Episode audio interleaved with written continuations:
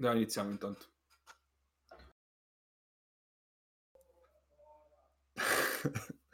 È arrivato adesso il gol a mio papà. Questo lo metti. La metto all'inizio della puntata. Sì, sì, sì. sì.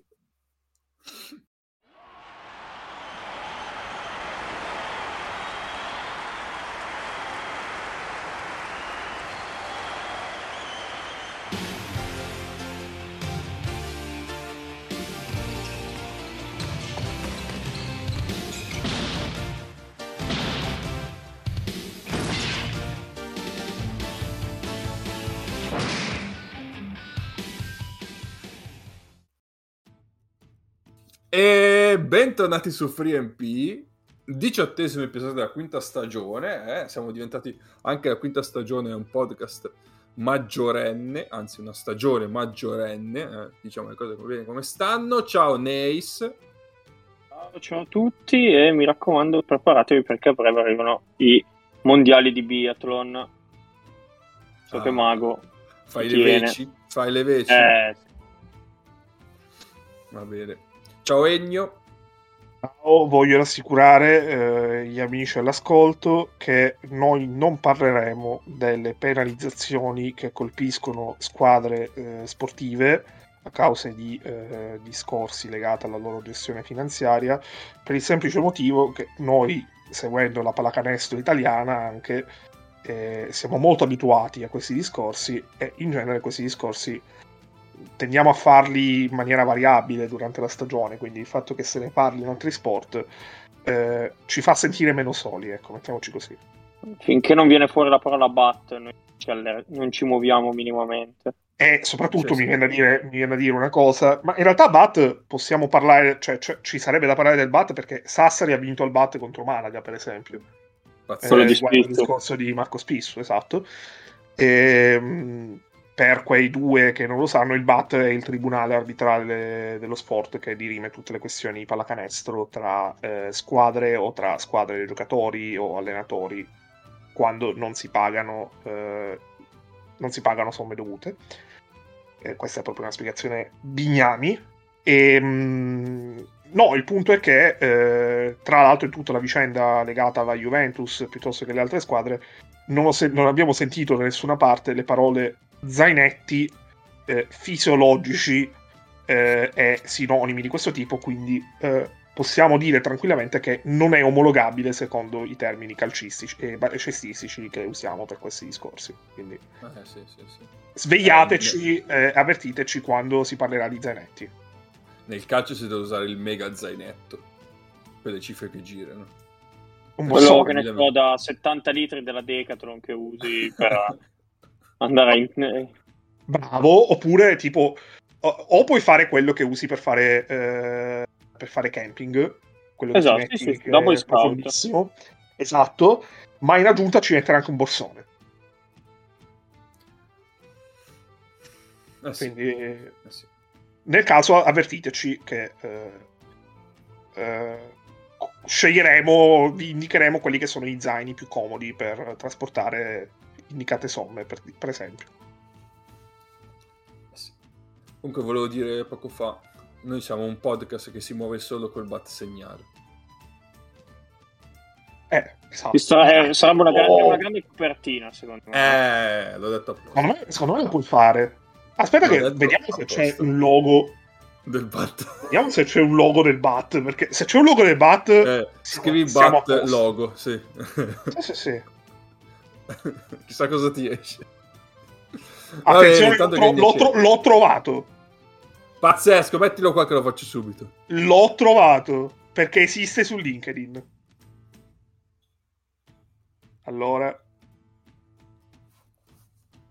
eh, dove lo metto? Nel quale delle due chat? Lo metto su Discord. Lo metto Poi... su generale, lo metto, sì, sì. Che pensi mi? Esatto. Che logo di merda. Madonna, eh, vabbè, che brutto. Aspetta un attimo, vediamo se, se è una roba vera. Mamma mia. Allora, pare vera, perché è una roba che ho letto, eh, ho visto su LinkedIn, quindi c'è anche la quota mitomania di LinkedIn. Eh, però sì, no, no, è vera, perché ho visto pure un, un PDF del BAT ed è, ed è quello. Vabbè, nel caso possiamo consigliare amici del BAT un grafico che gli faccia un logo più accattivante. Sì, no, davvero. Cioè. Adesso domani lo vedete sulla copertina, quando vedete l'episodio. Va bene, allora. Eh, Egno, ci abbiamo una domanda questa settimana?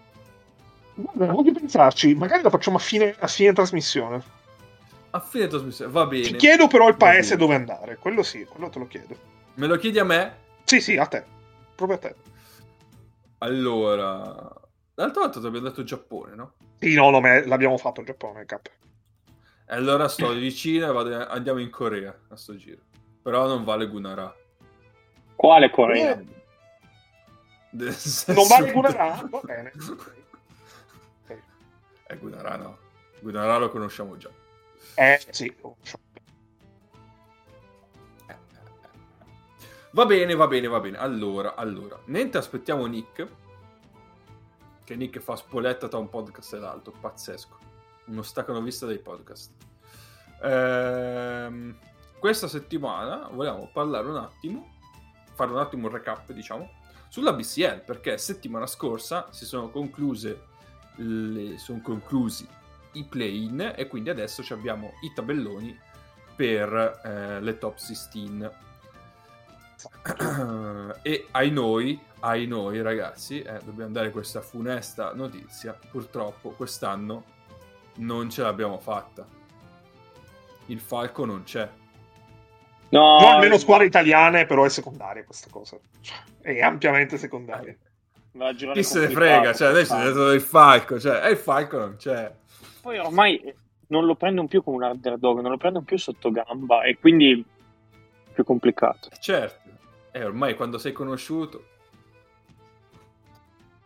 Non è andato Inter. No, no, è arrivato ultimo nel girone, insieme per esempio alle due italiane. E... Eh no, ha giocato il passaggio col Tofash. Eh... Esatto. In... a casa loro, sì, ma aveva preso piallata. Non era meno del fatto. No, decisamente no. No, no, no, no. Si vola basso quest'anno. Eh, esatto, però c'è chi ce l'ha fatta. Eh, c'è chi ce l'ha fatta. Vai, intanto, Elio, vai, vai, vai, vai. Intanto eh, salutiamo perché siamo persone cortesi, salutiamo le squadre che eh, hanno perso al play-in, quindi ehm, salutiamo il PAOK, eh, salutiamo il Ludwigsburg che è stato qualificato alle Final Four nella scorsa stagione, anche se è cambiato, è cambiato molto rispetto alla scorsa stagione. Salutiamo il Peristeri, eh, allenato da tale eh, Spanulis, virgola Vassilis. Tra l'altro, Peristeri B-Win, sponsorizzato B-Win, quindi comunque uno ah. sponsor oh. importante. Allora, Peristeri che nel giro di due settimane ha perso di uno in casa del Pana e ha perso di uno sta- ieri sera o stasera in casa contro l'Olympiacos. Stasera. Eh, eh, ha perso due volte, ha perso di 7 e di 9 le due gare in Francia nel play-in contro Digione. E poi salutiamo eh, il Pinar Cassigliaca, questa è una grande sorpresa perché il Pinar Cassigliaca, tra l'altro, eh, dove c'era per esempio Eric McCallum, che è stato uno dei migliori giocatori della prima fase eh, di BCL, e però è uscito eh, anche abbastanza nettamente 2-0 nel play-in contro Mursia. E poi salutiamo Ostenda, che è abbastanza beffata in maniera rocambolesca perché Ostenda vince gara 1 in Turchia in casa del Baciaseir perde gara 2 in casa, perché il play-in ha meglio delle tre partite, e eh, perde eh, gara 3 eh, al supplementare a Istanbul con eh, canestro eh, per pareggiare la partita e mandare al supplementare eh, allo, allo, scadere del quarto periodo. Quindi una eliminazione abbastanza, cioè canestro nel finale, nell'ultimo minuto di Arslan eh, per mandare la partita supplementare, quindi una, un destino abbastanza crudele per Ostenda. Salutiamo il Tofas Bursa che ha perso due partite di tre punti contro l'IK. Contro l'IK. E Ligo Kea che invece ha avuto vita decisamente più eh, ardua contro la Poellolon perdendo entrambe le partite del play-in nettamente e un'altra squadra che ha perso entrambe le partite sul play-in nonostante avesse il vantaggio del fattore campo il Benfica che eh, gli ha detto male perché ha beccato il Darusha Faka che dopo una prima fase abbastanza sorniona, eh, che aveva fatto 2-4 di record per, per inciso, eh, eh, perdendo tra l'altro anche in casa del Buckenbergs, per citare un esempio, e mm, è riuscito a sfangarla e a qualificarsi alle top 16. Eh, incroci delle top 16, tra l'altro eh, predeterminati, il che eh, crea dei gironi dove abbondano i derby. Eh, per esempio, partiamo dal, dal, gruppo I, che c'è un doppio incrocio Francia-Israele, in quella che potrebbe essere una riunione del Consiglio di sicurezza delle Nazioni Unite, e invece è un girone di pallacanestro. Eh, girone I in cui abbiamo Strasburgo, eh, allenata da eh, Luca Banchi, eh, Apoel Gerusalemme, Apoel Olon, che anche loro ricordiamo essere squadra reduce dalle Final Four nella scorsa stagione, e Digione, che eh, invece è squadra che nella prima fase eh, ha tra l'altro eliminato il banco di Sardegna Sassari. Eh, poi nel gruppo J abbiamo un gruppo che secondo me... Allora, tutti e quattro i gruppi sono molto interessanti. Qui abbiamo una squadra che, che è Bonn, che dopo aver perso la prima partita in casa con Reggio Emilia le ha vinte tutte. Eh, e ha quello che insieme a McCallum è stato probabilmente il giocatore più eh, interessante e impattante della prima fase, ovvero TJ Shorts. E, ehm, poi abbiamo Marresa, che eh, ha il 23 gennaio può dire di aver vinto più partite in Europa di quelle vinte in campionato, perché in Europa ha vinto... Vado un attimo a... Mentre cerchi di ha vinto 4 partite, ha vinto 4 partite su 6 giocate, Marresa, eh, mentre in campionato è 3-14 alla fine del girone d'andata e non è nelle ultime due semplicemente perché 3-14 hanno fatto anche il Betis e il Fuenlabrada. E beh, Quindi... come l'anno scorso, no, due anni fa Andorra che... Mm, no, no, l'anno scorso Andorra. L'anno scorso. Eh, esatto, che era tipo da semifinale di Eurocup, ma poi eh, tra un po' retrocedeva. Eh no, è retrocesso. È proprio retrocesso Andorra. Eh, ah, ok. E, e c'è stato quel, que, quei dieci, quella settimana in cui Andorra poteva fare l'Eurolega quest'anno e retrocedere in Eurocup e retrocedere in Leboro, che stato, sono stati dei momenti veramente speciali. Eh, onestamente vorrei rivivere quella settimana, l'attesa di quella settimana. E poi ci sono anche il Bace Sehir, che eh, abbiamo detto come si è qualificato eh, uscendo dal play-in, e eh, è la squadra che ha vinto la FIBA Europe Cup l'anno scorso e lì, eh, battendo Reggio Emilia in finale. E il Ritas Vilnius, eh, che anche lei acced- è arrivata qui tramite play-in. Il gruppo K, anche questo molto interessante, perché abbiamo il Galatasaray, che eh, probabilmente si può definire una delle migliori al di fuori delle spagnole eh, finora e ha appena aggiunto eh, Davon Russell, che è, stava semplicemente dominando eh, in eh, Avaliga con il Mornar e adesso eh, a stagione in corso arriva lì e tra l'altro ha firmato anche per la prossima stagione quindi potrebbe essere un giocatore molto interessante da, da vedere il prossimo anno l'unica che Malaga che ha perso una partita eh, abbastanza influente contro Sassari quindi due delle squadre che hanno fatto 5-1 nella prima fase eh, hanno perso la loro partita in casa contro una squadra italiana che è uscita eh, abbastanza ignominiamente ignomisom, ignom, vabbè, la, eh, con molta ignominia eh, nel corso... Aiuto, eh, mi spiace. no, fino a domani. No, lo... esatto. E, ehm, due delle tre squadre che hanno fatto 5-1 di record nella prima fase, perché la terza squadra è la Poel Gerusalemme. E hanno perso in casa contro una squadra italiana che eh, l'ha eliminata. Poi c'è eh, l'AIK eh, e il Limoges che è sempre allenato da Massimo Cancellieri con Massimo Bulleri, eh, primo assistente. Quindi anche qui c'è un po' d'Italia. E poi il gruppo L invece dove c'è molta Spagna perché abbiamo Bilbao, Tenerife che è campione in carica. Mursia e il Darusha che proverà a eh, invitarsi a questa festa in salsa in salsa iberica. Tra l'altro, eh, il Darussafaka, eh, eliminando il Benfica, ci ha privato del sogno che sarebbe stato un girone con tre squadre spagnole e una squadra portoghese. Eh, obiettivamente sarebbe stato molto divertente, nonché molto apprezzato dalle, da tutte le squadre perché trasferte comode eh, in un periodo in cui comincia a pesare il logorio di una stagione non è una cosa banale, ecco, mettiamola così. Decisamente più preferibile fare una trasferta a Lisbona che a Istanbul per una squadra spagnola. E qui poi, da qui in poi, mh, il sistema è abbastanza, abbastanza diretto, ovvero eh, passano le prime due, eh, quarti di finale al meglio delle tre partite e poi Final Four eh, da decidere, ancora da definire dove. Eh, voi avete visto anche a livello di campionato nazionale qualcuna di queste squadre? Scusa, ripeti? No, voi avete visto anche a livello di campionato nazionale qualcuna di queste squadre? No, purtroppo no. Nace? No. Purtroppo no, quest'anno campionati nazionali, soprattutto quello spagnolo che qualche anno fa riuscivo a vedere qualcosa. No. Perché segno? No, io ho visto, come, come dicevo oggi pomeriggio, ho visto uh, tra BCL, eh, qualcosa che fa in giro.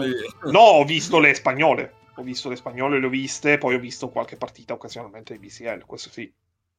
Posso dirvi, magari, sempre in ottica di guida, le cose da vedere uh, in... come si chiama? In, in questa top 16, una cosa per ogni girone eh, tornando al girone quello Francia-Israele, eh, sicuramente Olon con Joe Ragland che sta facendo una stagione obiettivamente senza senso. Senza senso, sì. E, e poi è molto interessante perché, cioè, io mh, intervistato da un amico per la sua newsletter, l'ho definito eh, come il girone che seguirò con più interesse perché perché secondo me sono quattro squadre che partono abbastanza alla pari, ovvero sono tutte abbastanza forti e non mi stupirei di vedere almeno una di queste quattro alla Final Four, se non le due che passano. Eh, perché eh, l'Apoel è stato eh, è stata una squadra che ha fatto 5-1 sta giocando sta giocando alla grande e eh, Zach Hankins che è, sta giocando pure lui a livello 1 è uno degli MVP della prima fase Olon, di, Olon cioè Joe Ragland Salzburgo noi siamo abbastanza vicini per, per banchi, ma eh, ci sono tanti giocatori che comunque hanno giocato anche in campionato italiano. E, ehm, e, poi c'è Digione, che è una squadra che eh, è abbastanza strana, abbastanza irregolare. Eh, è una squadra che, per esempio, tende a alternare abbastanza i risultati. Raramente fa eh, due vittorie di fila, ma anche due sconfitte di fila. Eh, però è un sempre molto ostica e in un discorso in cui in una competizione in cui si è vista l'importanza che ha il, la costanza e il rendimento, perché ci sono veramente le squadre di grande talento che sono rimaste, che sono rimaste eliminate nelle prime due fasi. E, ehm, non è banale essere lì quando sei una squadra che fa una vittoria e una sconfitta a turno, per esempio. E, nel gruppo J, eh, Bon per TJ Shorts, perché eh, TJ Shorts è probabilmente il candidato numero uno in questo momento per vincere il premio di MVP e, eh, e Bonn è veramente interessante sì, eh, e quel passaporto eh, macedone per TJ Shorts molto atlettante eh. Eh, ma poi, ma poi anche lì, cioè, se, se hai il passaporto macedone, check, tipo, uh, tipo il tic, quello per, per verificare.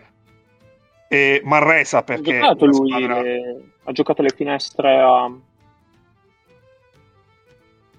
Sai che non mi ricordo se ha debuttato sì, già sì. in questa o dovrà, dovrà debuttare. A novembre, a novembre. Ha giocato? No, non ah, ricordo. Okay, okay. Non ha fatto, cioè, ha fatto dei numeri normali, ma la Macedonia forse faceva qualificazioni per il mondiale. No, qualificazioni per gli europei, del genere. Poi... Eh... Oh. Scusa Ennio, sì, sì. è arrivato Nick. Ah, buonasera, buonasera a tutti quanti. Buonasera. Ciao Stiamo Nick. visionando i gironi della BCL. Oh, no, no, Nick è stato chiamato dal BAT segnale. da, da, da, nel senso che c'era un BAT pendente? Bravo, hai capito. esatto. Di chi stiamo e... parlando? Poi Marresa perché una squadra di Pedro Martinez è sempre interessante da vedere giocare. E, in generale Baceseir eh, è una squadra che eh, ha avuto un po' di difficoltà nella prima fase, anche perché ha avuto diversi problemi di infortuni, ma adesso dovrebbero recuper- aver recuperato tutto, quindi, tutti, quindi eh, sono da tenere d'occhio. E il gruppo, quello Spagna più da Russafaka, eh, prima di tutto perché si vedono tre squadre spagnole giocare contro di loro e se cercate qualcosa di competitivo sulle squadre spagnole andate abbastanza sul sicuro perché sono squadre che sono abituate a giocare ogni settimana nel campionato per eccellenza del basket europeo che è per, per, per inciso un campionato dove una squadra come Valencia eh, che sta lottando per i playoff in questa Eurolega eh, ha rischiato di eh, non fare la Coppa del Re eh, entrando tra le prime otto a fine giro dell'andata e ce l'ha fatta soltanto l'ultima giornata. Sì, che becca, hanno sorteggiato becca Real Madrid. Eh, però arrivata da ottava comunque diciamo che ci sta anche che becca Real Madrid al di là del sorteggio. E, ehm, e poi perché comunque eh, la Luciafaka è una squadra abituata abbastanza da tempo anche a questi livelli, quindi eh, eh, vedere, avviso soprattutto ai naviganti se volete vedere una partita di questo girone eh, sì, Marcelinho Huertas è ancora vivo e gioca ancora ad alto livello e poi il girone K eh, dove eh, è molto interessante perché ci sono due squadre che eh, in teoria stando alla prima fase sembrerebbero essere davanti alle altre due ovvero Gal- Gal- Galatasaray e Malaga dovrebbero avere di più eh, rispetto alle altre due.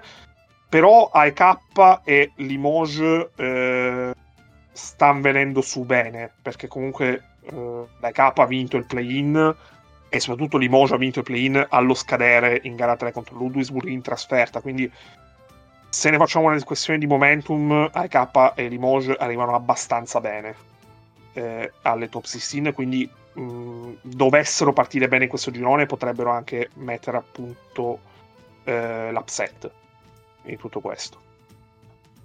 E, però se tu per esempio vai a vedere la, il roster di, di Galatasaray, secondo me Galatasaray è una squadra che ha questione di talento puro, eh, specialmente dopo eh, l'ultima aggiunte, se la gioca per vincere l'Eurocup quest'anno. Cioè, se ci aggiungi pure col fatto che hanno aggiunto da poco eh, Ristic e Dano Russell è una squadra che gioca per vincere Eurocup quest'anno. Quindi sarà molto interessante da vedere. Tra l'altro, avviso ai naviganti eh, appassionati di basket europeo di lunga data.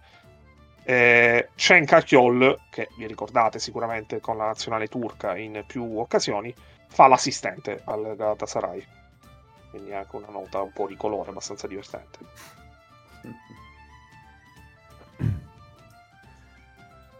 Benissimo. Tu Nick hai visto qualcosa di recente di BCL? Oh, sì, sì, il BCL mi interessa sempre. Secondo me Top 16 è molto molto bella. Cioè, sicuramente l'avrà già detto anche, anche Ennio, ma ci sono 16 squadre belle. Cioè, ogni eh, poi il livello me... è molto equilibrato. Eh, molto equilibrato, secondo me è anche discretamente alto. Secondo me top 16 molto molto consigliato. Cioè, in questo momento, finché non comincia sì, il playoff sì, del Cup, guardate la BCL perché il livello è molto bello. Diceva giustamente Ennio, Galatasaray ha un super roster. Io ho visto Malaga nel weekend in ASB. Avevo perso un po' traccia della quantità di talento che hanno anche loro, perché cioè, questi, il roster è Kendrick Perry, poi hanno Alberto Diaz, poi hanno Brizuela, Ta- eh, Tyron Ca- ehm, Eson Carter, che era quello che l'anno scorso aveva preso lo Zenith, Kalinowski, Will Thomas, Kravish, eh, Jedovic, Osetkowski, Ejim, Sima. Eh, cioè, hanno una squadra che oggettivamente di una profondità spaventosa. Eh, sì eh, poi nella buona tradizione di Malaga ci sono dei momenti in cui sembrano molto forti e dei momenti in cui dici come fanno a giocare così schifo. Cioè, in certi momenti ti ricordano un po' Venezia, no? nel senso, facendo il paragone, comunque Venezia è sempre delle squadre piene di talento, poi li guardi giocare e dici ma è possibile che giochino così male? Eh, e tra l'altro loro hanno anche un, un, gran bel giovane che è Mario Sansuperi, che ha un nome bellissimo, che è stato tipo, credo, l'MVP de, dell'Under, boh, dell'European Under 18, credo, quest'estate. E, ehm, loro oggettivamente sono una squadra che quando gira sono veramente anche belli da vedere, anche perché hanno appunto una quantità di talenti impressionante, cioè qui hanno metà squadra che l'anno scorso era in Eurolega più o meno. Ehm, tra gli altri, allora, devo assolutamente segnalare che a Limoges gioca Javonte Hawkins, che è un ex dell'Olargos, squadra culto del, del podcast, e quindi questa cosa qua Oh. andava segnalata. Oltre, oltre alla rimonta incredibile che hanno fatto in gara, in gara 3 eh, de- di play-in in casa di Ludwigsburg, che la Virtus giustamente ha detto subiamo una rimonta più grande questo weekend, però più o meno eh, Limoges in casa di Eh, diciamo ha fatto quello che ha fatto ieri Brindisi con la Virtus, solo che l'ha fatto in trasferta, più con vittoria E tra l'altro in un, contesto, in un contesto decisamente più competitivo perché è un play-in non una gara regular season. Esattamente. Ehm, c'è a Strasburgo eh, che dove si è rotto Matt Mitchell hanno preso Kurux, l'ex eh, Basconia, anche qui eh, Sì. salutiamo Mago. Eh, Mago ti comunque- direbbe povera bestia. Povera bestia. Povera magari- bestia per banchi, non per, eh, per, per Kurz. però magari può essere interessante. E altre robe, dunque mi ero segnato un altro paio di squadre. Che... Ah, vabbè, a Bonn ovviamente c'è TJ Shorts, che credo che sia un giocatore Eh, sì, che sì, se non è certo. pronto per l'Eurolega poco ci manca. E... Però, però aspetta, TJ Shorts buono buono, però è un attimo a fare la fine di Jackson Cartwright, eh, se finisce il contesto Sì, sbagliato. sì, ah, no, no, assolutamente. Ah, quest- cioè, secondo me la BCL è un po' il regno di quei giocatori che mh, cioè, molto dipende dal contesto. eh. Underside. Sì. Beh, ma un po' come era stato l'anno al Bambit di Jordan Theodore, eh, se ci pensi. Sì, sì, esatto. Cioè, un Sì, altro sì, per... ah, di esempi ce ne sono a iosa. Sì, sì. ma se dobbiamo Gio- solo John pensare, Harland- ma li John troviamo. Harland banalmente. Ecco, per me, ecco, cioè, ecco, l'Apple Gerusalemme, secondo me, in un contesto dove trovare dei lunghi buoni non è facile, all'Apple Gerusalemme c'è Zach Hankins, questo lungo Ah, di bello. 2 2-12 bianco, che secondo me è un gran bel giocatore, che mh, cioè, è uno a cui darei un occhio anche a livello parecchio superiore, perché ha della taglia, perché appunto è 2-12 mi sembra, mh, ha- sa correre il campo, ha discrete mani, segna, prende rimbalzi, è un bel giocatore.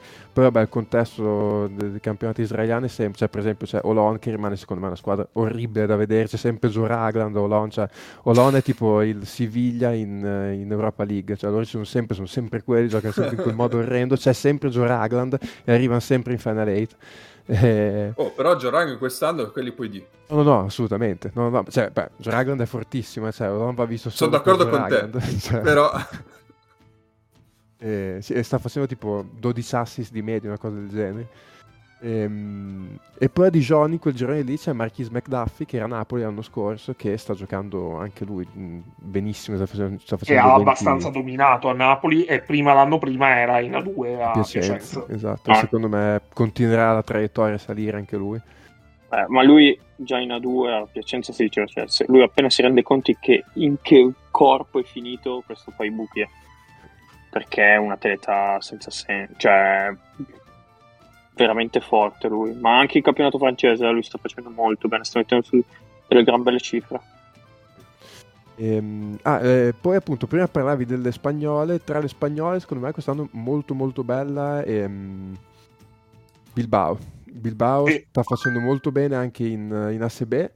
Bene. Hanno Ludde Akanson che io me lo ricordo che era una grande promessa, non so se è uscito dal Barça o dal Real, Bar- mi ricordo Barcellona, Akanson. lo svedese del 96. Esatto, che alla fine poi è arrivato, sta giocando molto bene, doppia cifra costante, poi c'hanno, vabbè, Xavi Ravaseda che è un altro che sempre c'è, Adam Smith che io me lo ricordo, oltre per essere stato un grande economista, eh, perché ha giocato a... che giocava a Rosetti in A2, me lo ricordo Adam Smith, e credo che sia sempre lui. Eh, poi c'hanno Jeff Sì, Whitty, è proprio lui. Eh, Jeff Whitey, tra l'altro, è, è abbastanza strano da, da vedere. Così. Cioè, Jeff Whitey è uno che ha giocato poco, però ha giocato NBA vera. Poi ha Sì. fatto, cioè, ha fatto un po' eh, il girovagante in Europa. Però Jeff Whitey, eh, un giocatore come si vede abbastanza interessante. C'è, c'è Anderson, sì, quello che è passato a Varese, c'hanno Michael Kaiser che anche lui... Che c'è lui Sulejmanovic. Sulejmanovic, Kaiser l'anno scorso Lon ha fatto le onde.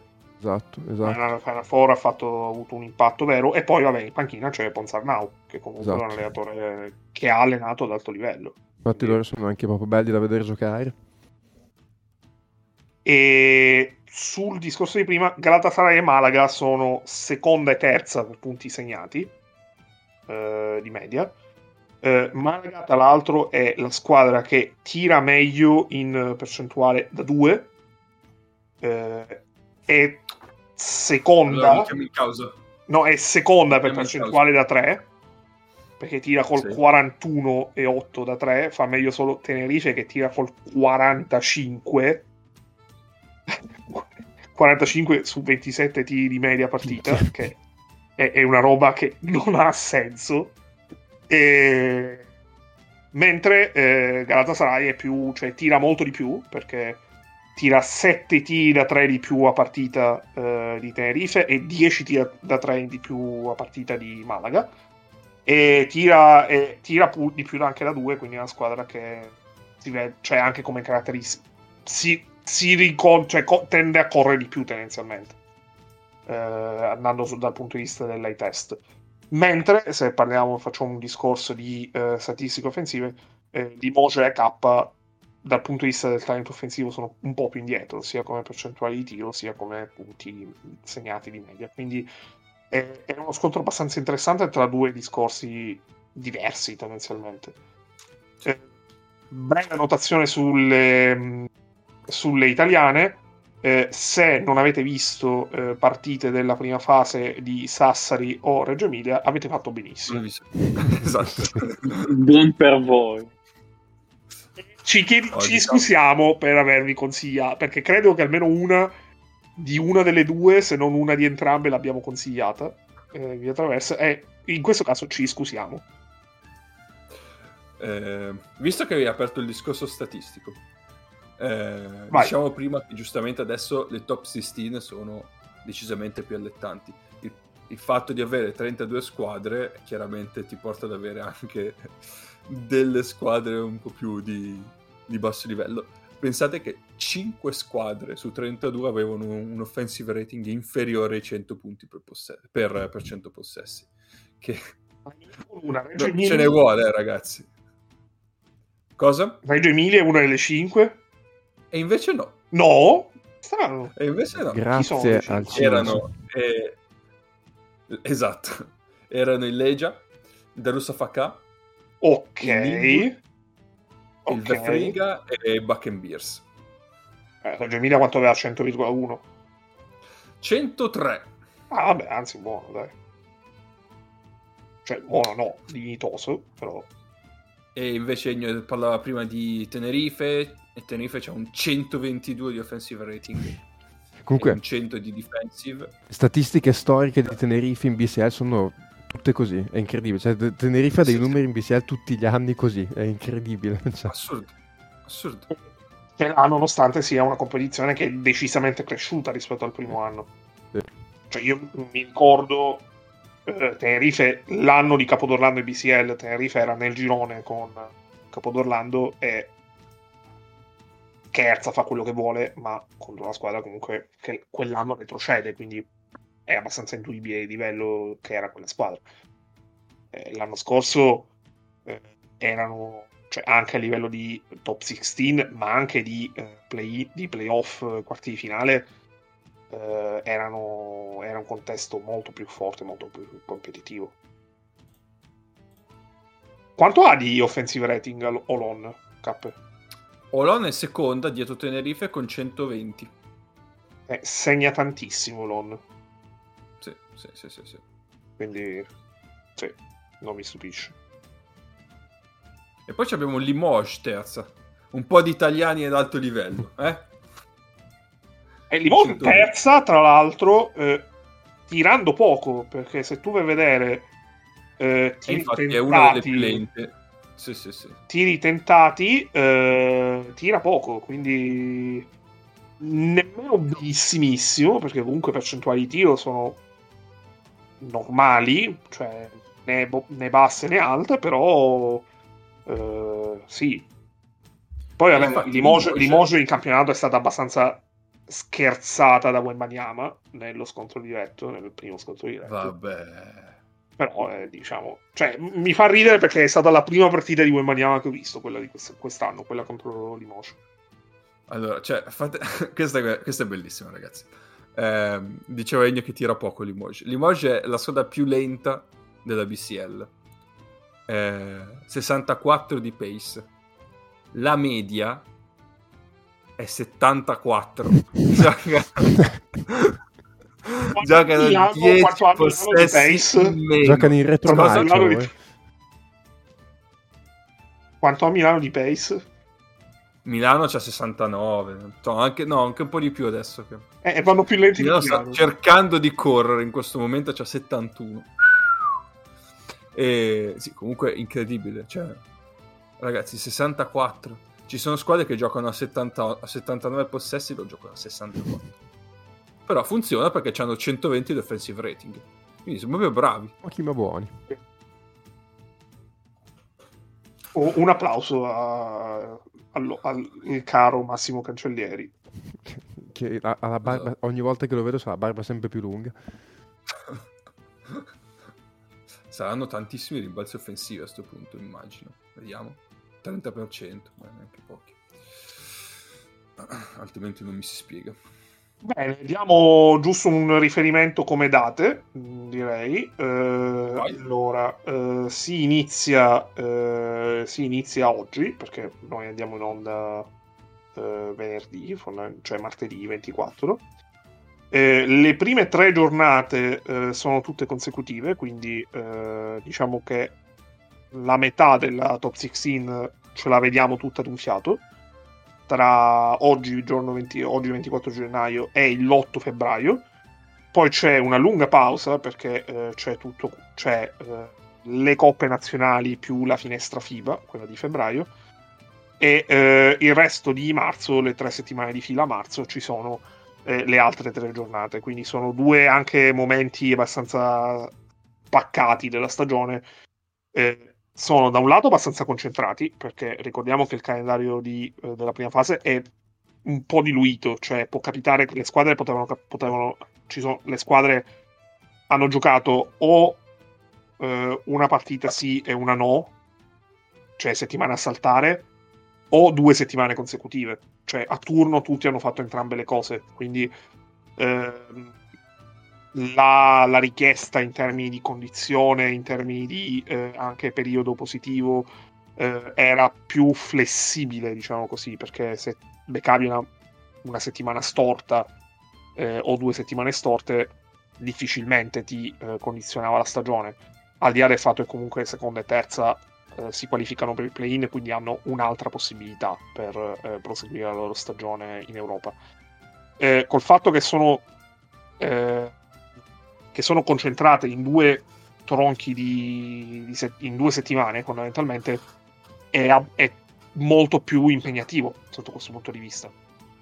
Quindi eh, arri- iniziare bene è fondamentale perché così ti metti al sicuro dai eh, rischi che possono derivare dal poi tornare in campo dopo la finestra. Eh, i quarti di finale inizieranno ad aprile mentre la Final Four è prevista il weekend tra il 12 e il 14 maggio quindi prima, eh, prima di quella di Eurolega, ovviamente, come sempre, però più vicina, uh, cioè più lontana nel tempo uh, rispetto all'anno scorso, perché l'anno scorso fu il weekend precedente. Mm, però dovrebbe essere una settimana prima e non due settimane prima quella di, di Eurolega. Quindi uh, sarà, interess- cioè, sarà anche a stretto giro più ravvicinato, quindi anche più interessante vedere due momenti sicuramente diversi dal punto di vista delle qualità delle squadre coinvolte, eh, ma eh, in entrambi i casi si vedrà della pallacanestro molto interessante. Benissimo. Direi che ci siamo qua. O vogliamo aggiungere qualcos'altro? Per me ok direi tutto ok. Allora. Un saluto a chi ha perso il batte segnale, ovvero Malaga. Era un bat segnale. Va bene. Ehm... Niente, prossimo argomento in realtà era la domanda solita. Avete visto partite? Ne volete parlare? Questa settimana in realtà ho visto pochino, eh, segnatamente solo la Virtus, quindi non so se... Tra l'altro non è stata nemmeno una partita troppo interessante. No, Nick, ti posso dire Vogliamo che- aprire l'angolo delle lacrime? Cioè, perché qua ormai c'è... sul fatto che il Pana vuole prendere Shabazz Napier da aggiungere a quel caos che c'è, Eh, quelle no, lacrime. boh, eh, eh, no, guarda, sai, ecco, ma se vogliamo aprire proprio una, un- un- non so, una parentesi triste sul Panathinaikos, cioè, non so, è, è- triste, ma perché tu li guardi e dici siete, siete tutti dei giocatori, io li vorrei tutti, però separatamente, senza che vi vediate, cioè non vi vo- tutti assieme no, ma vi vorrei tutti, perché sono tutti bei giocatori, i giocatori del Pana, cioè, sono tutti giocatori di Eurolega, cioè, hanno, hanno una squadra di giocatori di Eurolega, ma non possono stare insieme in nessun modo. Eh, Dwayne Bacon E, ha un- ha un- e hanno anche un allenatore di Eurolega, cioè Mm. non... Sì, sì, assolutamente. eh, Cioè, eh, Dwayne ha una selezione di tiro terrificante e comunque in tutto questo eh, eh, erano partiti malissimo, la Virtus è andata, su- è andata subito sopra di 10, però comunque il Pana l'aveva ripresa ed era andata sopra a un certo punto. Però poi, appunto, forse nel complesso addirittura mi viene da dire che il Pana forse addirittura più talento è la Virtus, però comunque cioè, tu vedi che la Virtus con i suoi problemi, le sue disfunzionalità, però comunque è un gruppo, è una squadra. E, e- secondo me lì si è visto, cioè tu comunque hai visto che una, la Virtus con tutti i suoi premi, bene o male, è stata una squadra nel momento del casino, ha fatto gruppo, ha trovato le giocate giuste, si è stretta in difesa, ha fatto i canestri in attacco che servivano, ha vinto la partita. Il Pana c'erano 5 giocatori che andavano per i fatti loro, poi nel momento in cui magari entravano alcune invenzioni individuali, rientravi in partita, però poi eh, è una squadra che poi alla lunga non vince perché non ha quel tipo di organizzazione di squadra. Eh, il, il derby, il derby che hanno giocato con Olympiacos poco tempo fa da quel punto di vista è stato, stato lampante perché tu, tu vedevi comunque una squadra che a livello di talento sta in campo col Panathinaikos tranquillamente perché sta in campo con l'Olympiacos tranquillamente il Panathinaikos a livello di, di talento però proprio cioè, il livello di Sì, prendi organizzazione uno per uno, dici cazzo, sì. sì. Lo stesso Bacon quella partita lì, non so se ha fatto 30, ha cominciato a fare canestro che nel secondo quarto che la partita era già finita, cioè i- i- ha fatto i, i 30 più, più vuoti della stagione.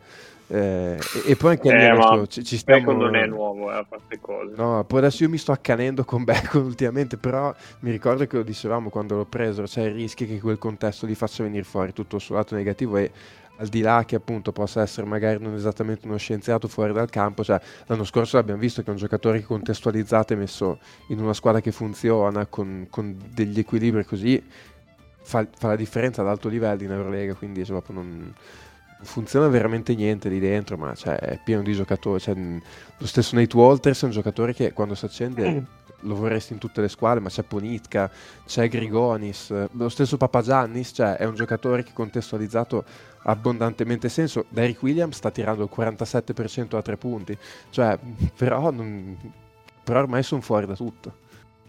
Adesso ci mettono Shabazz Napier per dire, vabbè, senti, ci mettiamo anche lui, vediamo cosa succede. Allora, una cosa per inciso, il Pana ha vinto, allora il Pana era arrivato al- al- ai tempi della vittoria contro Milano il, eh, l'8 dicembre, il Pana era arrivato ad avere un record di 6 vinte, 6 perse. E eh, cavalcava una striscia di 4 vittorie consecutive in quel momento. Il Pana da quel momento ne ha vinta una delle successive 8, delle successive, scusate, 6, e l'ha vinta in casa contro il Maccabi, quindi sappiamo benissimo che in casa contro il Maccabi non vale, o comunque c'è un minimo, un asterisco, e l'ha vinta in volata. Quindi eh, mm, è veramente, è forse l'unico caso di squadra che sta messa peggio di Milano in questo momento, forse.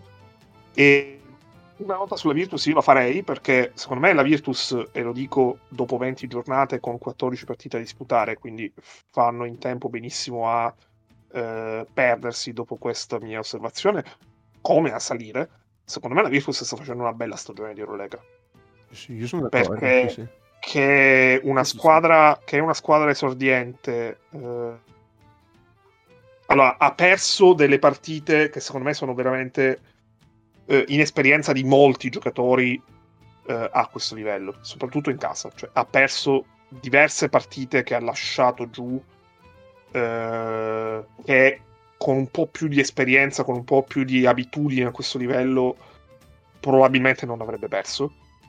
Quindi eh, questo 9-11 secondo me vale anche un 12-8 in un contesto più in una, in una situazione più abi- con più abitudine Scusa, eh, ti, eh. ti faccio solo, solo, su questa cosa qua. Secondo me, forse 12-8 un è un po' generoso, ma nel senso che secondo me le due sconfitte di Kaunas e a, e a Panathinaikos, diciamo, le, le, le, pareggi andando a vincere a Madrid, a Barcellona, secondo me sì, sì, sì, no, ti, no, resta, ti, resta, fuori la sconfitta in casa da più 20 con la Svela, ecco. Forse, ecco, 10-10 secondo me potrebbe essere il record record della Virtus. Cioè, secondo me alla fine. Pensavo quella, io pensavo quella mm-hmm. e eh, pensavo eh, una esterna contro una squadra comunque più forte di te, ma con cui potevi anche starci di più dietro. Okay. Eh, pensavo per esempio eh, Belgrado e Vittoria, cioè due partite che alla fine hai perso anche relativamente nettamente, sì, sì. dove però se hai più mm, abitudine a questo livello... Eh... Sì, ci può stare. Quella col Partizan dici? No, no, Belgrado Stella Rossa, Rossa no, no, sì. quella col Partizan sei stato preso a legnate dall'inizio alla fine. Eh, quella, no. quella, penso che la diceva Gin Nick quando era un po' più battezzato. Sì, sì, ma, ma quella, quella, è tipo Milano che l'anno scorso perde di mille a Kazan. Cioè, sì, sì. Sono partite che nell'arco di una stagione ti capitano anche se sei fortissimo, quindi figurati se sei una squadra della prima stagione. E, mm, e, secondo me la Virtus è pienamente in corsa per i playoff. Ha un calendario molto tosto, se non, che, se non, per, cioè, se non, non solo, se non, se non soltanto per il fatto che ne giocherà di più fuori che dentro, perché la Virtus ha giocato 11 partite in casa e 9 in trasferta, quindi è presto fatto il conto di quante ne mancano. E, ehm, però il fatto che dopo 20 giornate eh, Virtus fosse a due vittorie dall'ottavo posto in un contesto incredibilmente competitivo come quello di quest'anno era tutt'altro che scontato e questo secondo me depone da un lato a favore dell'ottimo lavoro che sta facendo Scariolo eh, su cui comunque c'erano delle, delle, delle domande perché Scariolo è la prima volta che allena questa Eurolega, anche se in questo senso secondo me ha avuto eh, ha influito in maniera anche abbastanza mh, positiva l'abitudine, almeno alla frequenza, questa frequenza di partite ad alto livello, l'Eurocup dell'anno scorso, posto che ovviamente parliamo di due livelli abbastanza diversi, però l'Eurocup in formato extra large ha inciso, secondo me, meglio nel riabituarsi al contesto del basket europeo. Penso sia pensata per quello alla fine. E, esatto, e poi il fatto che comunque ci sono tanti giocatori che sono o alla prima stagione veramente reale di Eurolega, eh, o comunque eh, alla prima in cui gli vengono chieste certe cose. Eh, di fatto, con tanta esperienza a questi livelli, eh, giocatori che hanno un ruolo tangibile, che hanno avuto un ruolo tangibile in questa stagione, sono fondamentalmente Shangelia e Teodosic, che tra l'altro non hai avuto nemmeno per tutta la stagione, perché a turno hanno saltato delle partite. Quindi eh, essere qui è decisamente è una cosa che depone decisamente a loro favore. Poi la classifica di Eurolega è veramente una cosa straordinaria perché se tu la apri oggi, dopo che non la privi da un mese, vedi Zalgiris e Monaco che hanno lo stesso record, ti chiedi come cazzo sia possibile. che è una cosa abbastanza particolare e questo mi serve da gancio per dire che eh, Fenerbahce e Monaco, eh, se potete recuperarla su... Eh, purtroppo visto adesso c'è solo nell'on demand di Eleven, perché non c'è nell'on demand Sony. Se riuscite a recuperarla, eh, merita, è sicuramente una delle forse 5 partite più interessanti, più belle, più godibili che ci sono state in questa prima parte di stagione. Sì. Eh, Zaghiris che, tra l'altro, ha appena preso Taylor per sostituire Ravens e si è spaccato. Sfiga incredibile, cioè, almeno un mezzetto fuori leggero, comunque un'assenza che pesa. Sì, però potrebbero comunque tamponarla perché hanno due partite di vantaggio sul nono posto. Che due partite di vantaggio sul nono posto cominciano a essere tantine anche in una classifica abbastanza concentrata, ecco. Eh, vediamo. Cioè, alla fine, voi delle prime otto, vabbè, chiaramente il Maccabi vediamo tutti come intruso eh, nella griglia playoff. L'altra che potrebbe scendere e far posto a una che viene da sotto? Basconi. Io ti, direi, io ti direi quelle che sono ci metto la mano sul fuoco che non scendono sicuramente. No, ti dico Basconi perché si è fatto male Pierre Henry e Darius Thompson è un po' calato. Sì. E idem Marcus Howard, cioè se ne fa una ogni due da Marziano. Prima era sempre 30 fisso. Chiaro. E secondo me è un po' la squadra che rischia al momento. Poi cioè, la stagione va a momenti di forma, fai un gennaio brutto, magari febbraio-marzo sei di nuovo in gas e fai di nuovo delle strisce. Cioè, quante volte abbiamo detto c'è sta squadra che fa una striscia, c'è sta squadra che non la fa. Mm, uh, Nice, cioè... io ti direi, ti direi, ok, ma è anche vero che Basconia parte 5-5. Quindi, cioè, alla fin fine è sempre stata lì anche, cioè, come risultati, come alternanza di risultati, anche quando ci sembrava molto più bella di quanto non lo fosse a livello di risultati finali. Quindi, secondo me, Basconia alla fine potrebbe essere dentro al di là del fatto che magari no, ma perché è tutto veramente corto. Eh, io metto la mano sul fuoco della serie che veramente ci metterei dei soldi sul fatto che restano ai playoff su Olympiacos, Real Barcellona. Vabbè, le prime 4. No, perché sul Fenerbahce non, non, ce la metto, la mano sul fuoco. Ah, ok, va bene. E, e Monaco. Perché comunque Monaco ha veramente troppo talento e, e, anche se ti chiedi come fanno a essere 12-8 perché te le aspetteresti con almeno due vittorie in più per quello che hanno fatto vedere in questa stagione eh, comunque anche l'anno scorso sembravano a un certo punto che uscire fuori alle prime 8 e poi invece l'hanno spuntata e anzi sono andati a 20 minuti dal fare le Final Four e ehm, piuttosto il discorso io lo farei più su quelle dietro chiedi quelle dietro che viene su. Eh.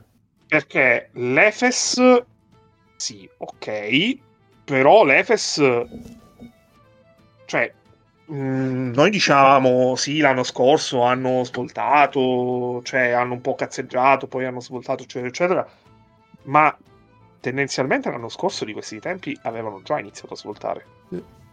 Cioè, l'Efes l'anno scorso, adesso vado a recuperare, quante vittorie avevano. Allora, l'Efes chiude la stagione con 12 sconfitte reali. Però c'è ovviamente il discorso dell'asterisco, ovvero dell'esclusione delle partite con le eh, russe.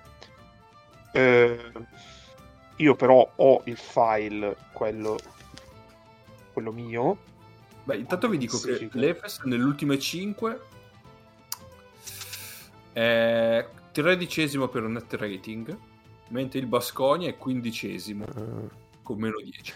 L'Efes, L'Efes ha un problema. Fa il rodaggio a Larkin, Mizic, Clyburn adesso.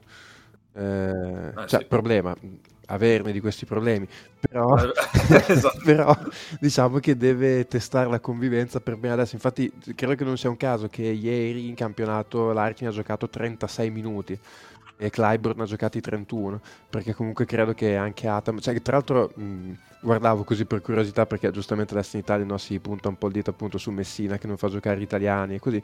Cioè ieri, eh, ieri l'Efes ha vinto in casa di 20 in casa del Galatasaray e praticamente Ataman ha fatto giocare 36 Larkin, 31 Clyburn, mi pare 28 Beauvoir gli altri tre stranieri, tutti tra i 20 e i 30 minuti, i tre turchi hanno giocato 2, 5, 6 minuti, quindi anche Ataman più o meno va, va con i suoi uomini. Però sì, loro sono... Infatti sono amici. Come? Sono amici Messina. sì, esatto, esatto. E, e ricordiamo che eh, Efes Milano era la finale di Eurolega secondo Ataman. Ecco. Sì, sì, sì, sì. E, ah, io l'ho visto, e potrebbero me... essere entrambe fuori dai playoff. Secondo me comunque ci sta che li faccia giocare tanto in questo momento, per, appunto per quello che dicevi sì. tu, cioè ha bisogno di testarli, di, di dargli minuti, soprattutto all'Arkin ha bisogno di, di, avere minuti nelle gambe. Sì, sì, sì. Eh, lì... ah, io l'ho visto... Il campionato alla fine ci sta. Dimmi, dimmi, dimmi. Dicevo, l'ho visto l'Efest contro il Bayern, ho visto i primi due quarti e mezzo e loro, cioè sì, devono trovare un po' di rodaggio anche per i minu- cioè di rotazione, perché adesso ultimamente sta partendo l'Archie in quintetto e quindi Clyburn esce dalla panchina, poi Clyburn prima quando partiva in quintetto faceva, stava subito magari un socco sulla partita. E mh, mm, secondo me con quei tre devono capire con che lungo giocare assieme.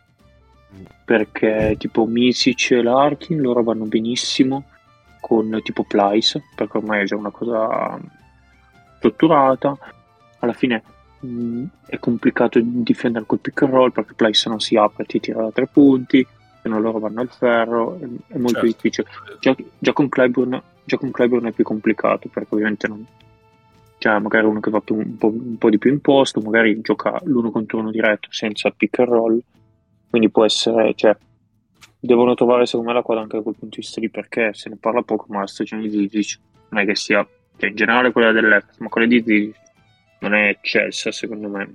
E, um, uh, e lo pagano tanto, cioè non gli dato i soldoni per uh, non gli hanno dato i soldoni per, uh, a, a Zizic e non sta rendendo poi quel, l'unico giocatore che secondo me sta rendendo, non dico al sopra delle aspettative, ma per quanto ci potesse aspettare è lì Bayer. Comunque ma le cifre magari ce la cappa sotto, ma sta, secondo me sta tirando da tre punti almeno il 43%. Eh, prendere subito. Lui è veramente perfetto per giocare a quel livello lì con quei compagni lì. Alla fine gli si chiede eh, pochissimo di mettersi. stampino, cazzo, per quella squadra. Sì, sì, sì. Perché poi nel dubbio al massimo comunque un, un po' di gioco in post contro uno più piccolo ce l'ha. Per tirare, soprattutto lui va a tirare un po' cadendo all'indietro dal centro dell'area. A me... A me non dispiace. Anzi. Quindi loro devono un po' trovare la quadra con i quintetti proprio. E come diceva Nick, il fatto che anche magari il campionato li sovrautilizzata un po' se ne, se ne batte il cazzo perché vai a vedere anche i minutaggi in Eurolega li spreme sempre. Avranno un bravo preparatore, non lo so. No, secondo me il, il, il discorso sull'utilizzo in campionato, però, è anche questa una conseguenza dell'assenza di Larkin, perché Larkin gioca da turco. E, e quindi il fatto che tu non abbia avuto Larkin, per forza di cose, ti ha portato a usare di più gli altri.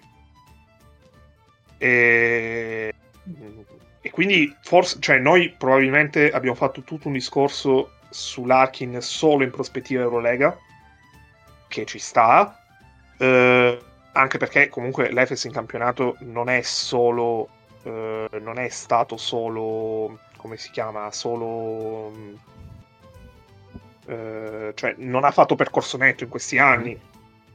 L'anno della prima Eurolega vince a gara 7, la finale, se non mi ricordo male e l'anno scorso perde contro il Fenerbahce di Djordjevic che era fondamentalmente esonerato.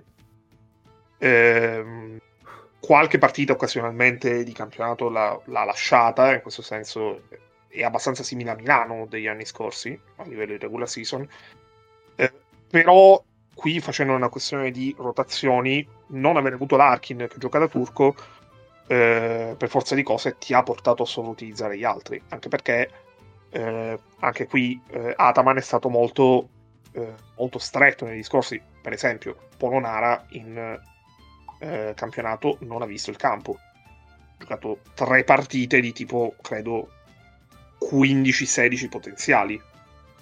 Credo che fosse arrivato a fare l'Efes finché Polonara, fino al momento in cui Polonara era il roster. Polonara con l'Efes ne ha giocate 15 di ma... cui 12 di Eurolega. No, no, è solo in Eurolega parlo. Ah, sì, ha sì. 11 di media. Sì, sì, chiaro, però per dirti, Polonara in Eurolega vede veramente poco il campo, cioè tipo il minutaggio del quarto lungo, perché è questo di quello di cui parliamo. Eh, però lo usi di più in campionato per ruotare. Cioè, Messina una cosa del genere la fa eh, con gli stranieri in Serie A, cioè l'ha fatta anche in passato. Pensate ai giocatori più comprimari delle ultime stagioni di Milano. In campionato a livello della regular season giocavano. Poi quelli forti giocavano tipo la partita con la Virtus, la Coppa Italia, la partita che Messina voleva per forza vincere per dare anche un segnale, tutto quanto. Però li ruotava molto di più. Che Polonara non abbia realmente visto il campo in campionato è, è, comunque, eh, è comunque particolare. Comunque, per fare il discorso legato all'Efes, allora, l'anno scusa, scorso. Aspetta che, che, chiudo il discorso. Sì, Efes. scusa. Ragazzi, no, no, è solo una cosa. Ragazzi, solo per via del 75% dalla lunetta, Bayer non chiude, cioè non, non sta mediando la 60, 50, 90. 60. Perché sta tirando con 61 da 2, 55 da 3 e appunto 75 liberi. Eh. Però ne tira pochissimi di liberi. Il campione è così. Eh, aspetta, aspetta il grande palcoscenico per, per tirare fuori la stagione della vita. Ma ragazzi, mi sta scherzando 61-55. Okay. Vabbè che da due non tira praticamente mai, però quattro tipi a partita le, le tira. Sì, sì. sì, sì ma lui alza la mano fa canestro, è senza senso. Cioè, perfetto eh. quello. Di Ennio, continua. No, il discorso è la classifica dell'Efes, l'Efes che svolta alla fine del girone in andata sì, sì, quanto. Allora, l'anno scorso secondo me è abbastanza inapplicabile perché c'è il l'asteriscone gigante delle russe che spariscono a un certo punto. Il primo anno che vincono l'Eurolega, che comunque finiscono terzi, eh, ma per dire finiscono terzi con tre partite di vantaggio sul nono posto, perché è l'anno in cui arriva ottavo lo Zenith che ha 20-14 di record, quella stagione incredibile, perché lì c'era comunque la quota Kimchi che regalava due vittorie a tutti. E l'Efes finisce il girone d'andata con 8-9 di record, quindi diciamo abbastanza in linea con quest'anno, perché quest'anno eh,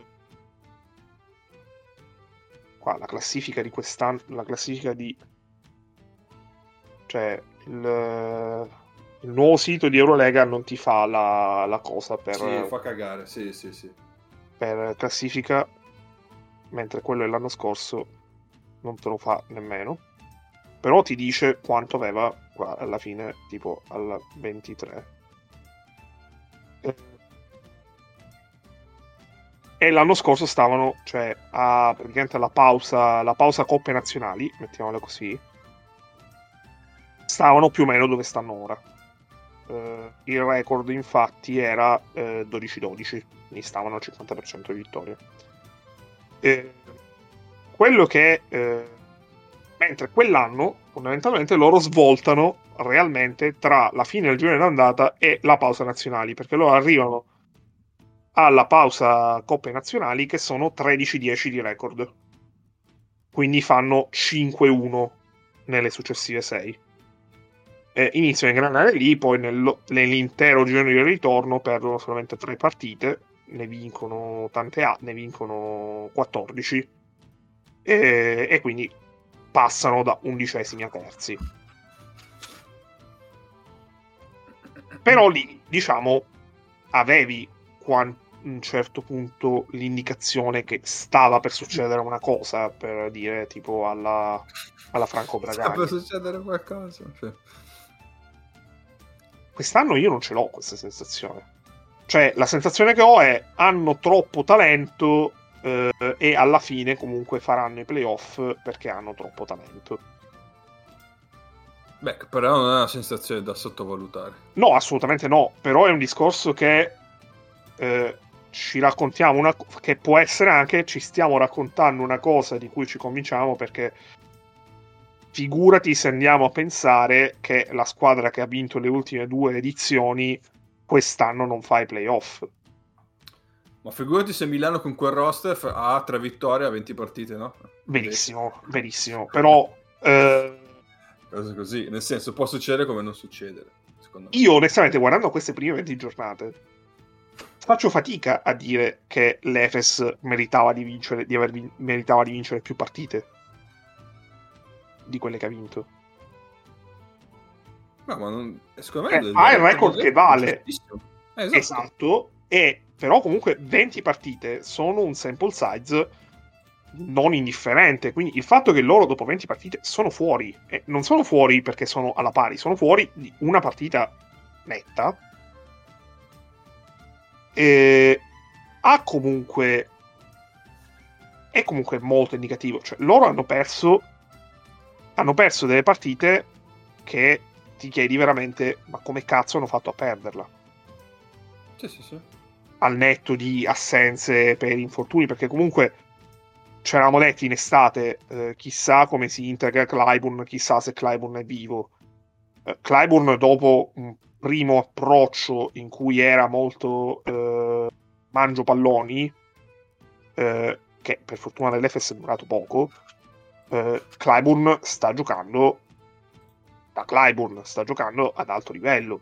Ma anche perché, eh, scusami se ti interrompo, ma sulla questione degli infortuni, cioè loro, ok, l'Arkin, ma per il resto loro sono sempre stati al super completo, cioè loro hanno avuto prima l'Arkin che certo. è poco, però loro effettivamente sono stati sempre al super completo e guardavo adesso un pochino così, cioè loro sostanzialmente giocano in otto, eh, perché cioè se tu guardi i minutaggi e le presenze il non è Polonare, è che non c'è più.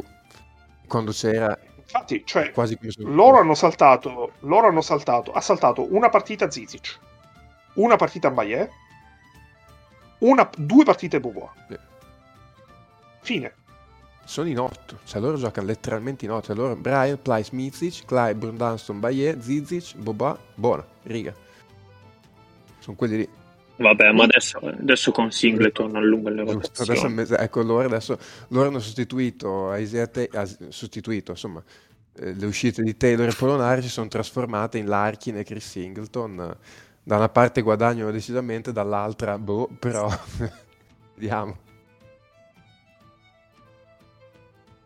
Inizialmente gli anni scorsi, almeno a livello di regular season, ruotavano anche di più. Infatti, cioè, non sta rotando. Lasciamo stare che molti erano cadaveri, perché parliamo di gente tipo Moerman, che quest'anno, nonostante sia andato a prendere un milione di euro al Monaco, eh, è finito a calcio in culo a dicembre, perché Moerman non gioca da dicembre. È stato tagliato ora, ma non gioca da dicembre. E James Anderson, che adesso questo livello lo vede con l'anticamera. Eh, proprio l'anticamera, non lo vede, non lo vede manco più col binocolo. Eh, Dunston è ancora qui, ma Dunston ha un ruolo nettamente più ridimensionato perché comunque è aggiunto Zizic che, che, gioca rispetto all'anno scorso Petrushev che a un certo punto è sparito. E, ehm, cioè, quindi quest'anno in teoria il discorso di... Eh, cioè, hai fatto una squadra dove il fatto che hai dato tanti soldi a Clyburn ovviamente cioè, è il principio dei vasi comunicanti, dai tanti soldi a uno, non puoi spendere all'infinito, qualcuno devi dare di meno e quindi questo ti è costato un giocatore, però Baie ha funzionato, Zizic mm, esiste, poi mm, la stagione di Zizic secondo me merita un approfondimento a parte, Polonara non l'ha inserito, eh, però comunque era partita con altre premesse. Hai Bryant da inizio stagione, Bryant l'anno scorso quando ingrana Bryant, eh, ovvero praticamente ai playoff è quello che ti fa la differenza nell'essere squadra che arriva ai playoff per rotto la cuffia a squadra che rivince il titolo. Mm, non lo so, mm, Aggiungerei a tutto questo anche il fatto che l'allenatore questa squadra l'ha presa veramente in mano a fine settembre perché prima aveva da fare l'europeo. Eh... Sono molto perplesso. Cioè, secondo me, se questa stagione non, non, dico la stesse facendo una squadra di metà classifica, ma banalmente una squadra che non ha vinto nelle ultime due stagioni, noi saremmo molto più preoccupati. No, beh, questo è sicuro, cioè che sull'Efes sia un, uh, un, un dar credito eccessivo dovuto, eh, però secondo me ha ragione perché oggettivamente le ultime due stagioni no, certo, hanno fatto certo. più o meno al contrario, perché l'abbiamo sempre detto, se loro hanno dei concetti di pallacanestro che sono più o meno il contrario di quello che è il trend dell'Eurolega, hanno una gestione delle rotazioni degli uomini che è l'opposto contrario di quello che fanno tutti e però sono bicampioni, quindi eh, sì, da quel punto di vista eh, ovviamente si tende a dare una fiducia che non si dà a nessun altro, ma alla luce dei fatti. L'Efes di quest'anno, allora l'Efes dell'anno scorso, allora, l'Efes dell'anno scorso però dico l'Efes di playoff e Final Four, quello che ha è la percezione che veramente vincono. Quest'anno forse l'hai visto in tre partite su 20. Le due col Barcellona e la partita con l'Olympiacos. Ma l'anno scorso l'hai visto in Final Four, l'Efes che vince. Più o meno, perché... Sì, eh, anche a livello di regular season comunque avevano vinto alcune partite che le avevano vinte eh, bene. Sì, sì, sì, sì, loro comunque si, si, guadagnano. Però loro, la loro slide indoor è prendere Milano distrutta dagli infortuni e playoff, no? Eh, cazzo che esatto. vedono le Final Four l'anno scorso. Perché comunque anche loro, cioè, in, quelle squa- in, quei fa- in quelle playoff c'erano otto squadre, quella messa peggio di tutti era Milano, quella la penultima era l'Efes, cioè l'Efes aveva avuto la fortuna di prendere Milano, ecco. Sì, sì, poi diciamo anche che è stata una fortuna scelta, perché ricordiamoci sempre la famosa partita a Zagabria, che a Zagabria, a Belgrado con la Stella Rossa, che quel finale e ovviamente c'era il pensiero a se perdiamo potremmo finire così. Poi è una cosa che non puoi, è una cosa che non puoi, ovviamente loro non hanno persa apposta, al di là di quella che possiamo fare della, della riflessione o decisione che possiamo fare sul momento. E... Però è una cosa che sicuramente incide. Eh, poi dall'altro lato c'era il Maccabi che anche lei con tutti i recuperi dilazionati poteva scegliere lei di prendere Milano invece quelli sono andati dritti come un treno hanno preso il Real Madrid hanno preso Ceffoni e anche questo è il gioco Eh, vi faccio una domanda io, cioè, no, per, per, perché diciamo chi è che potrebbe salire? Campazzo quante partite gioca con la Stella Rossa? Yeah. ah, te lo, dico, te lo dico subito. Guarda, io Godre se ne gioca a zero. Eh. Sì, che tipo si rompe. Ah, Campazzo va, va, con l'Argentina in nazionale. Mm. Eh, quindi potrebbe anche farsi male. Ovviamente non, non glielo auguro. Però se Campazzo si fa male in nazionale, se Campazzo si fa male poi, poi si ride parecchio, eh. eh. Comunque, allora, gioca nove partite. Cioè, comunque... Ti dico pure, ti dico pure chi. Attenzione. Allora, le squadre che avranno la stagione hashtag falsata, perché giocheranno contro la Stella Rossa e Facundo Campazzo. Allora, Bayern Monaco in trasferta, Efes in casa, Panathinaikos e Barcellona in trasferta, Basconia e Valencia in casa, Asvel in trasferta, Olympiacos e Fenerbahce in casa. Ma non è nemmeno un calendario facilissimo, eh. Però, cioè, lui comunque nel frattempo il rodaggio con la squadra in ABA lo sta facendo. Se, se fino a quel momento sì, sì, la Stella Rossa galleggia, poi dopo... Beh, nove partite con Campazzo, cioè occhio perché è capace che questi... Eh. In casa, le più difficili le è in casa. Mm perché sono Efes, Olympiacos e Fenerbahce. Cioè sì, vai a Barcellona, però comunque le altre che giochi fuori sono eh, Asvel, Bayern e Pana. Quindi eh, sono vincibili le altre tre, ecco. In casa giochi le partite più difficili, te giochi eh, nel tuo catino, nel tuo cioè, fattore campo, tutte menate varie però di queste nove partite puoi fare, diciamo che uno scenario in cui questi fanno sei vittorie di queste nove partite me lo immagino. Quindi se galleggi, sei più o meno a questo record eh, e poi fai vinci 6 delle ultime nove, tra le prime otto ci entri, mm. ecco. Questo sì. Ah, anche loro fanno il, la settimana italiana, tra parentesi, settimana prossima. Grandi. Prossima allora. squadra, la prossima squadra che si iscrive allora 2-0 scrivi già, cazzo. Eh, però martedì in casa con della Virtus non lo so se, se, se no se, è perché c'è la tradizione no? a parte il Ma- Maccabi gli altri hanno vinto sempre no? però il Maccabi ha giocato la seconda Bologna quindi cioè, potrebbe essere successo per questo motivo ah ok ok finora quelle che hanno giocato la prima in casa della Virtus eh, cioè lo Zalgiris sicuramente eh, l'hanno, l'hanno fatta ce l'hanno fatta ah, vedi vedi vedi quindi Attenzione, attenzione. Esatto. Eh, questa, cosa è veramente, questa cosa è veramente straordinaria. E, mh, mm, tu dici la stella, io ho detto la Virtus. C'è un gran discorso del Bayern, ma secondo me tre vittorie, sono, tre vittorie di distanza sono veramente... Allora, la Virtus... È vero mm-hmm. che adesso c'è un po' di più di fiducia sul Bayern. Sì cioè, dalle parole di Trinchieri sembra che ci sia un po' più di fiducia nell'ambiente tutto.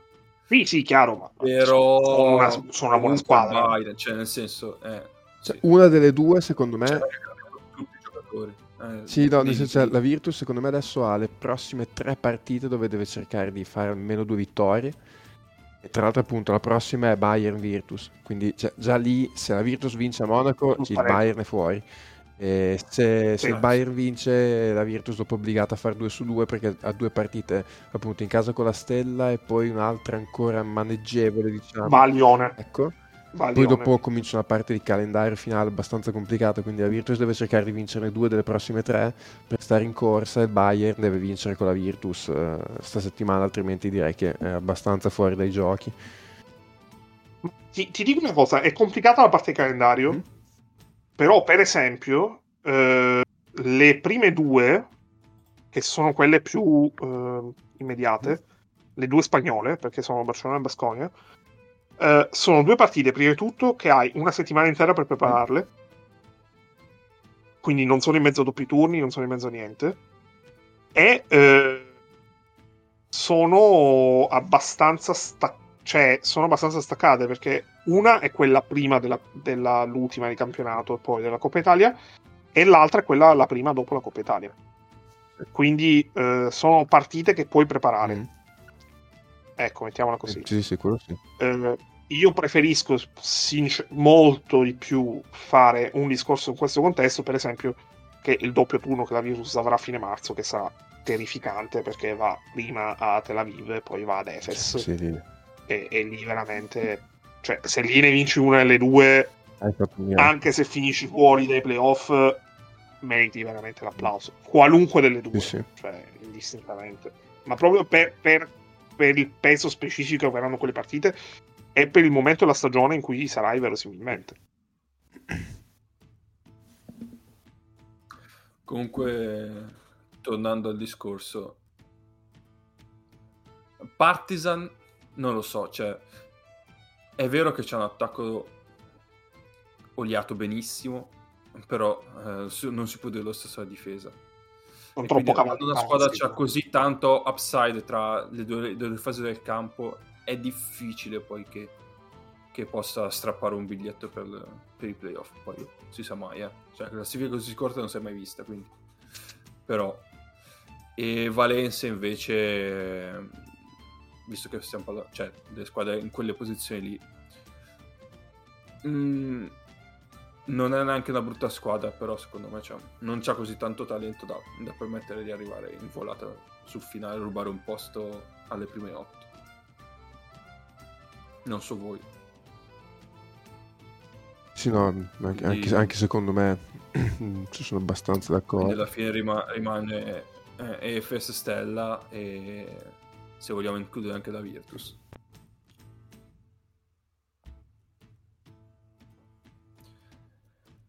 E basta. Secondo me la Virtus ci stava a pieno diritto.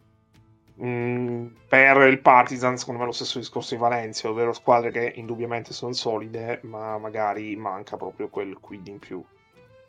Cioè, l'upside della Virtus è Schengelia. Eh sì. sì. Perché 6-9-11 e Schengelia non te ne ha vinte, non ti dico da solo, ma quasi, forse una mm. Delle nove che hai vinto. Quindi mm, è tanto, ecco. Mentre di Valencia e Partizan un discorso del genere non posso farlo. Del Bayern potrei farlo fossero vivi, ma eh, dovrebbero essere veramente molto vivi rispetto a quanto visto. E poi, obiettivamente, tre partite sono tante. Oh, vabbè. È difficile anche cambiare un trend così. Cioè, perché l'Efes dici, vabbè, tutto sommato 50%. Il Bayern comunque ha dimostrato lacune ben più palesi dell'Efes. Sì, sì, sì. Mm, quindi, cioè, deve cambiare tanto. Poi maga- magari domani firma eh, Kemba Walker. Ah no, scusa. Va bene, dai, basta, direi che ci siamo. Ah, un abbraccio al eh, discorso sui lunghi tiratori del Bayern e sulle statistiche usate così in maniera strumentale per dimostrare un punto che non è necessario dimostrare. Ah, ok. Eh, va bene, allora farei partite da vedere e poi Wiki Wand. Okay? Sì, non, ho, non, avrò la domanda, quindi faremo Wiki Wand che è molto bello, tra l'altro,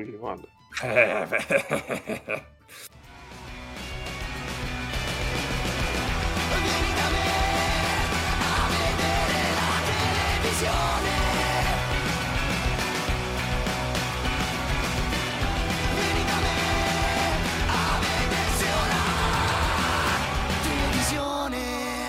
Sembra che cazzo te guardi. Va bene, allora, partite da vedere. Oh, questa settimana facilissimo, ragazzi, ma proprio... Ma facile, facile, facile. Giovedì, classico. Venerdì, derby di Belgrado. Basta. Settimana dei derby, bellissimo. Basta. Oh. Dov- secondo me, secondo me, l'Eurolega dovrebbe fare una giornata solo derby. Sì. Oh. Oh. Porca, dovrebbe fare tipo uno alle 6, uno alle 8, uno alle 9. Bam bam bam, ti fai la giornata, lo pubblicizza e fai un botto di visualizzazione. L'anno può essere che l'avessero fatta, che facevano tipo la settimana con i derby. Sto vago ricordo, forse mi confondo. Secondo me un anno avevano proposto una cosa così. No, avevano fatto una cosa simile che era capitata, ma secondo me non l'avevano fatta a proposito, ma l'avevano pubblicizzata anche male, cioè messa un po' così random. Comunque, sempre all'insegna dei derby, te, te li aggiungo, sì. Eh, eh, allora abbiamo Monaco eh, Milano, cioè Monte Carlo Milano, che eh, per tipo gente della moda, gente ricca che lavora a Milano è un derby, perché è un derby, Milano-Monte Carlo sicuramente è un derby. Eh, Panathinaikos Zalgiris, il derby delle squadre eh, verde, colore di verde. E poi eh, Bayern Monaco, Virtus Bologna, derby tra allenatori italiani, quindi eh, anche qui eh, è un derby. Eh, poi eh, no, Basconia Efes non mi viene nulla di particolarmente arguto. Se non che l'Efes ha perso la sua finale di, la sua prima finale di Eurolega a Vittoria, quindi potrebbe essere un derby un po' contorto, però eh, no, no, ne possiamo aggiungere altri tre con un po' di forzatura. Uh, poi, ecco, no, questo, questo ci sta. Uh, Alba Berlino Valencia, ovvero il derby che le, le, le persone, il derby delle squadre uh, identificate come ma levate dai coglioni e garantite il posto a qualcun altro. cioè, che è un ragionamento del qualunquista che parla di Eurolega abbastanza tipico.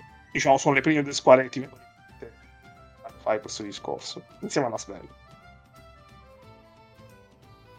Va bene, andiamo in Corea. Andiamo in Corea. Allora, eh, ovviamente non ti potevo scegliere Gunara perché ne abbiamo parlato decisamente esatto, troppo. Esatto. E abbiamo eh, Gregory Lee, detto Greg Stephens, Stevenson, Pazzesco. conosciuto anche con il nome coreano di Moon Tae-yong. Ma vabbè. Allora, il buon Greg, eh, però possiamo chiamarlo anche Moon, eh, è fondamentalmente eh, cosa dire di lui? Allora, eh, è un'ala. Eh, è un'ala che è eh, abbastanza undersized, 1,98. Eh, al college ho giocato a Penn State, tra Penn State e Richmond. E in carriera ha giocato in NBDL, eh, la Fuji League, eh, in Germania, in Francia, in Olanda, in Ungheria, quindi eh, c'è pure un po' di Ungheria in questo giocatore, e in eh, Corea del Sud. Eh, andiamo a leggere la lista delle squadre. Abbiamo l'MTV eh, Gissen, che adesso è nota come Gissen 46ers, eh, il Saint-Quentin eh, in Francia, eh, il Westchester Wildfire, che è, sono stati una franchigia di pallacanestro della U- USBL, è nata nel 2003 ed è morta nel 2005. Il buon Greg ci ha giocato nel 2003, quindi è stato uno dei pochi che possono vantare di averci giocato. I Fayetteville Patriots, un'altra squadra che non esiste più, che giocava nella NBDL. I Asheville eh, Altitude, che oggi conoscete con il nome di Oklahoma City Blue. I Lanstedes Wolle, eh, squadra olandese, poi Francia, Rouen, Paris-Levallois, eh, che oggi sappiamo essere il Metropolitans, eh, poi eh, Latomeromu, quindi la parentesi ungherese è Latomeromu, dopo che però aveva giocato all'Eiffel Towers, che adesso sono i Heroes Mosh. Eh, perché eh, l'est del Mosh si è poi fuso nel 2005 con l'Eiffel Tower, eh, dando vita all'Eiffel Tower Den Bosch, che poi invece si è chiamato Heroes Den Bosch. Eh, torna negli Stati Uniti e va a giocare nella... Eh, allora, ai tempi cos'era?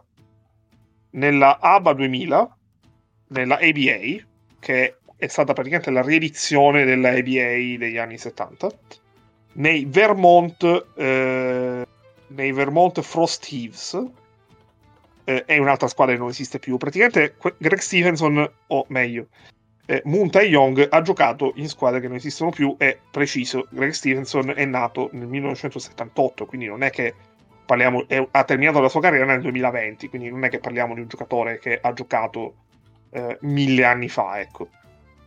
Poi inizia una, pa- una parentesi molto divertente, perché eh, per tre stagioni alterna un periodo estivo ai Piratas di Quebradillas e un periodo eh, invernale, autunnale, primaverile ai Changwon Sakers. Quindi si muove tra Porto Rico e la Corea del Sud.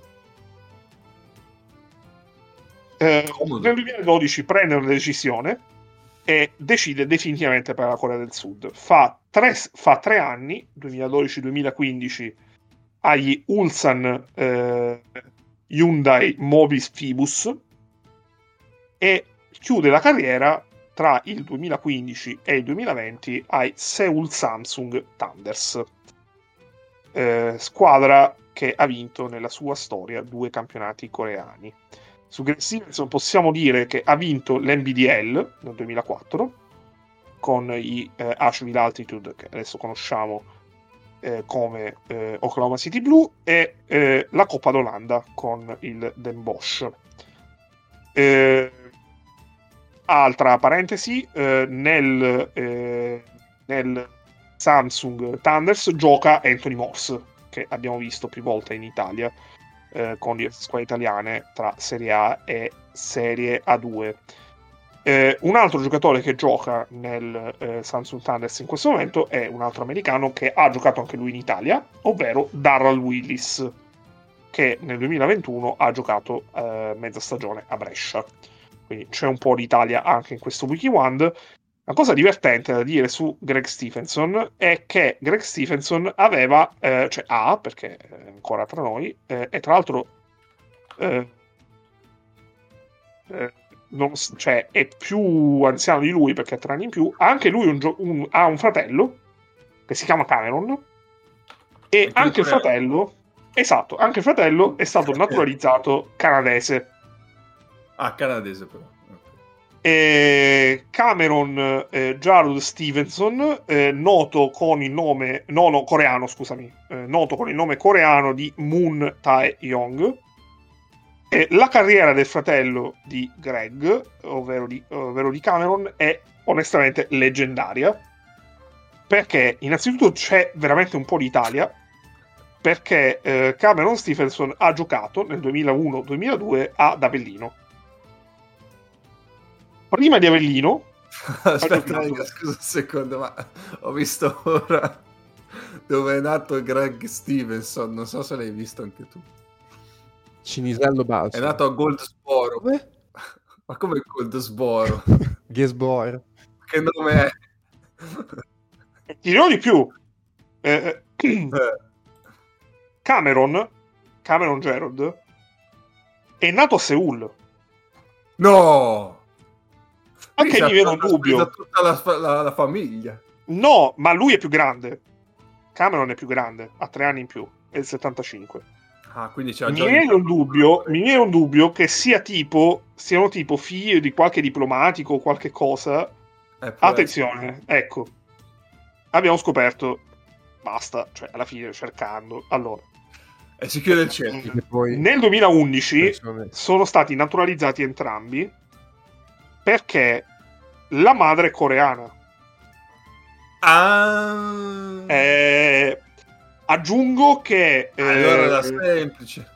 Esatto, aggiungo che Cameron eh, era in campo nella famosa partita della Corea, la finale per il bronzo di Asia Basket del 2011 a Wuhan, quella partita che abbiamo visto. Il fatto che non ce lo ricordassimo in campo significa che abbiamo fatto un ottimo lavoro a rimuovere quella partita dalla nostra memoria. Vabbè, ma lì eravamo tutti occhi e cuoricini per Gunara, cioè, ragazzi. Esatto. Allora, Vabbè. leggo brevemente la carriera di, eh, di Cameron perché merita. Eh, prima di Avellino ha giocato Strasburgo, Cholet, Connecticut Pride, che è un'altra squadra che non esiste più, e è un'altra squadra che gioca in una lega abbastanza rifatta. Questa era la, CB, la Continental Basketball Association. E Albney Herzliya, eh, che tra l'altro controllo al volo. No, niente. E adesso, dopo Avellino, gioca al eh, torna al Bnei Herzliya, poi va a Rostov Fenerbahce, Unix Kazan, Girona dove è compagno di squadra di Mark Gasol, eh, Marussi Atene, Emo Fan Versak e poi eh, si va in Corea. Perché c'è Incheon eh, Land Elephants, Changwon Sakers, come il, dove era andato prima il fratello, eh, Goyang Onion Orions e poi gioca una stagione all'Ulsan eh, Hyundai Movis Fibus. in carriera il buon eh, il buon Cameron ha vinto l'MVP della Lega eh, sudcoreana nel 2014, eh, l'All-Star Game eh, di eh, FIBA Euro Challenge. Eh, non credo di volere scoprire di più su questa cosa.